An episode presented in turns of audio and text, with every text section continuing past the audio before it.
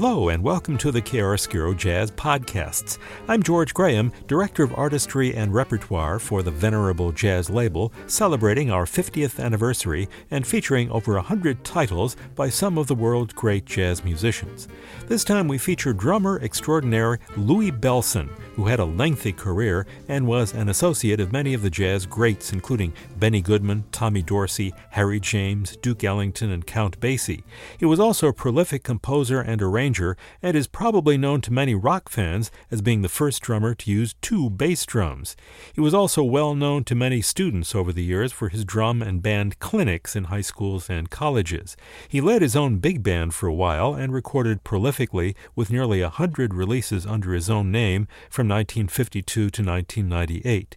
He recorded one album for Chiaroscuro called Salute, with a great jazz quintet featuring trumpeter Bobby Shew, saxophonist George Young, pianist Willie Pickens, and bass player Keeter Betts. The album was recorded on one of the numerous jazz cruises that Chiaroscuro founder Hank O'Neill helped to produce. From that album, here's Blowin' the Blues Away, a composition by Horace Silver, the Louie Bellson Quintet.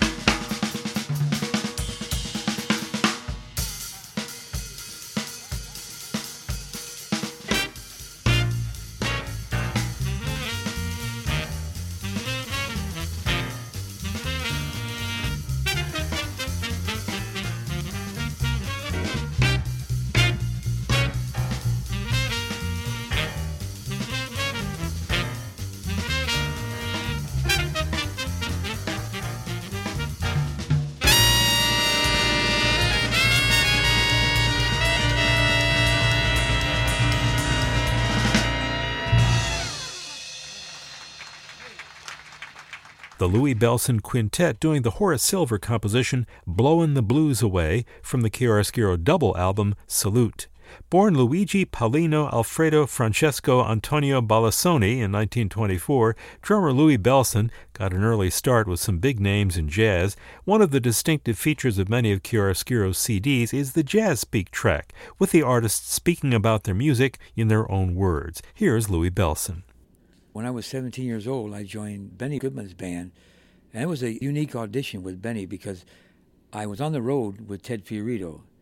In fact, a lot of people say, well, how'd you join Ted Fiorito? I said, well, in those days, all the bands came to Davenport, Iowa, which is right across the river from Moline, and they'd all say, get Lou to sit in and play drums. So I'd sit in with this band or that band. So when I sat in with Ted Fiorito, he said, you got the job. He said, my drummer's leaving. Frank Flynn was his name. He said, you got the job right now if you want it. I said, no, I got three months of high school, but if you want me to join the band then, I'll do it. He said, okay, that's a deal.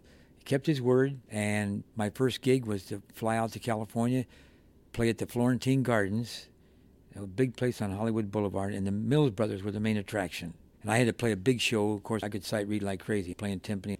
I did all that, so I was ready for that. And during that three months at that club, Freddie Goodman, Benny Goodman's brother, came in and heard me play, sent a note up to the bandstand.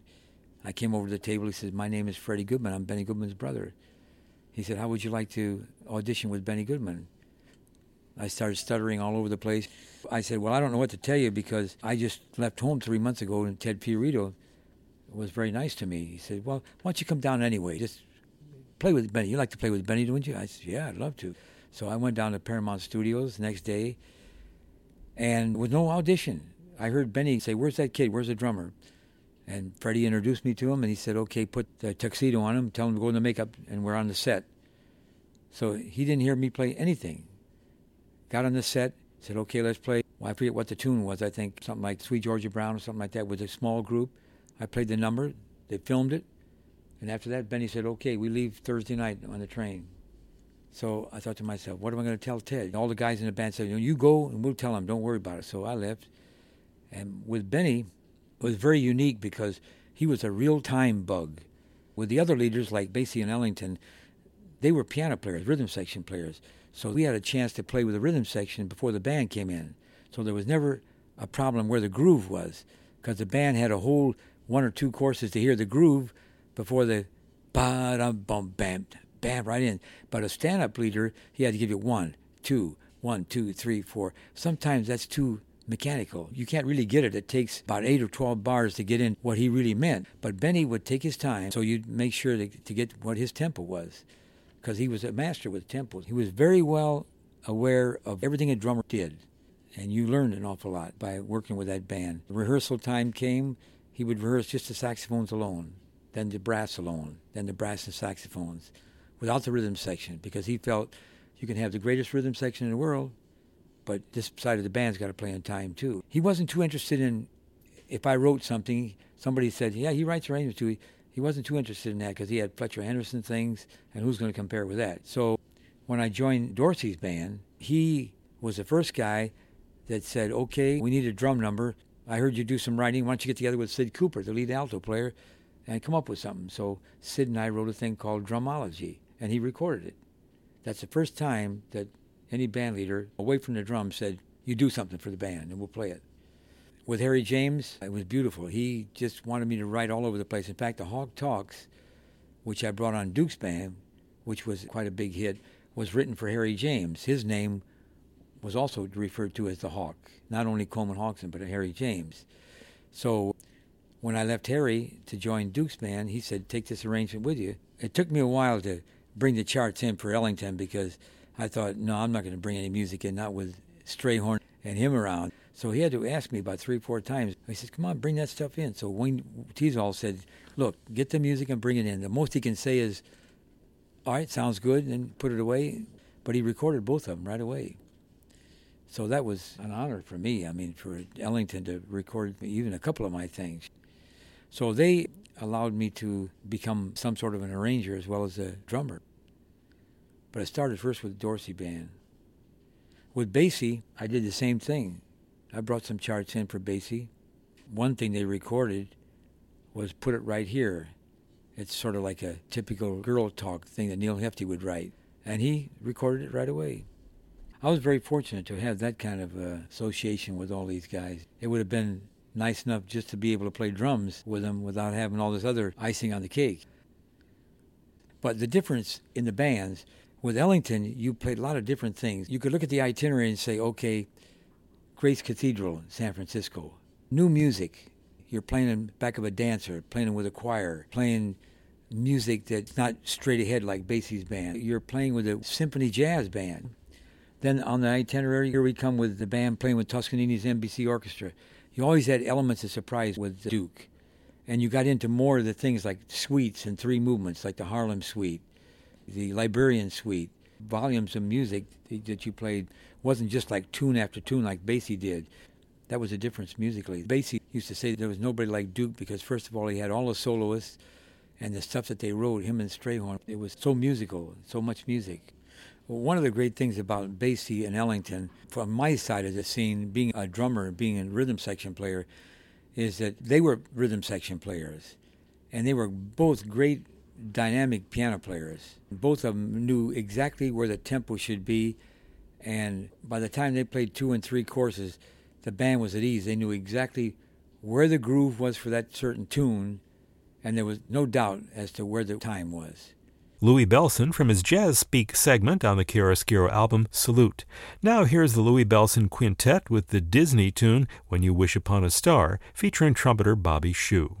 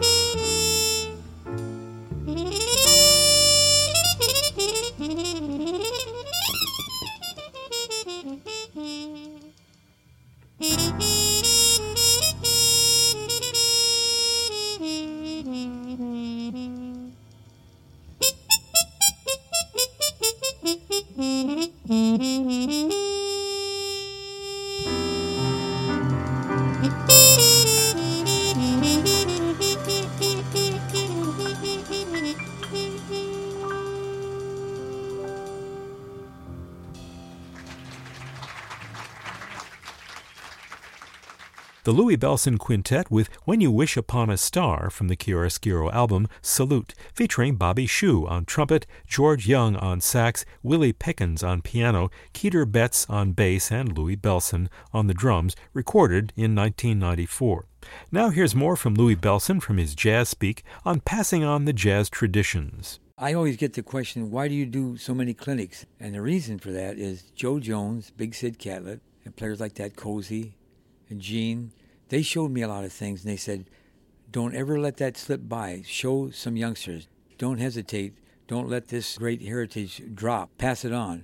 Somebody showed us. We show you. You show somebody else. So I always impress upon the youngsters, you have to know where you came from in order to know where you're going. Know about Chick Webb. Know about Zooty Singleton, Gene, Buddy, all these guys, and then bring it up to date. I just didn't stop because I come from that era.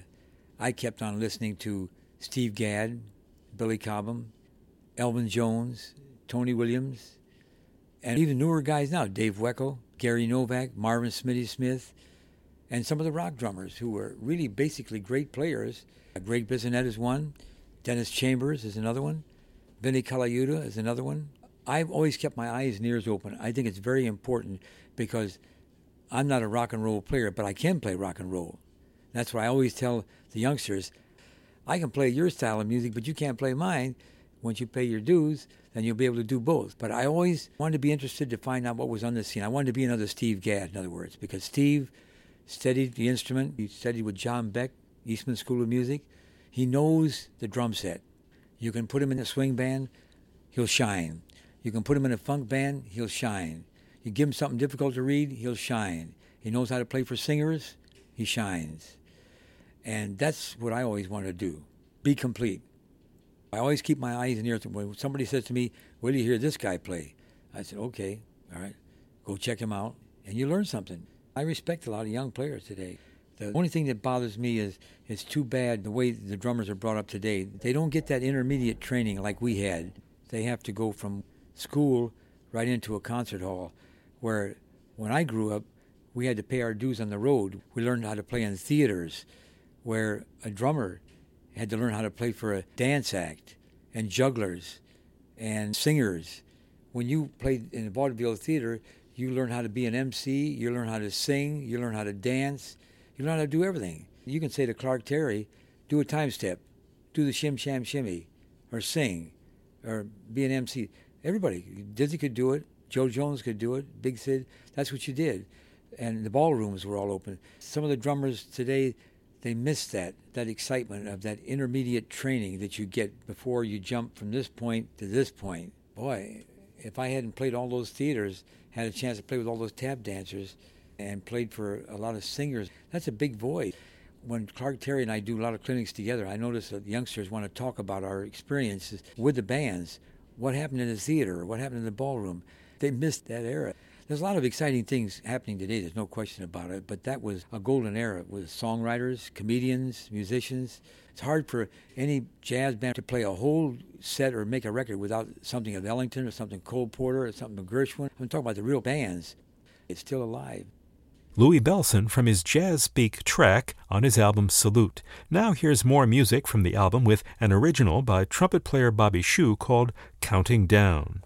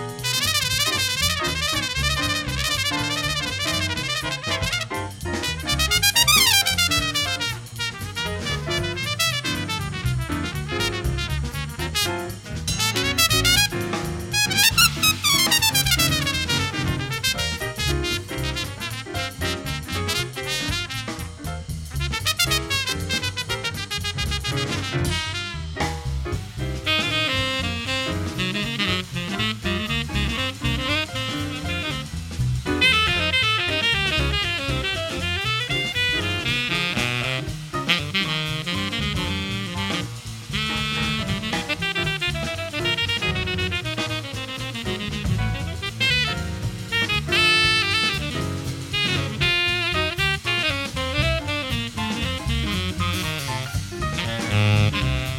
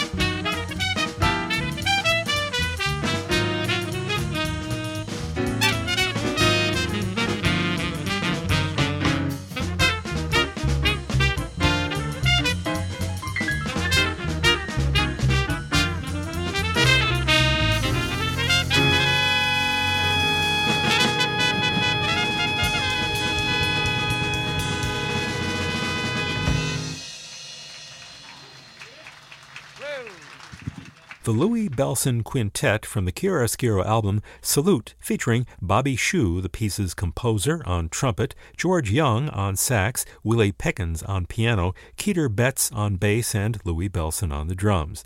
The album was recorded in nineteen ninety-four on a cruise in the Caribbean and produced by Andrew Sordoni.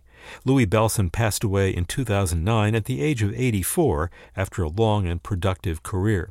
You can find Louie Bellson's tribute, along with many other Chiaroscuro releases, on our website at chiaroscuro jazz dot org, where you can find a searchable database of the artists and music on the label. The music is available on C D, as a download, and streaming on Spotify, Amazon, and Apple Music, along with other streaming services.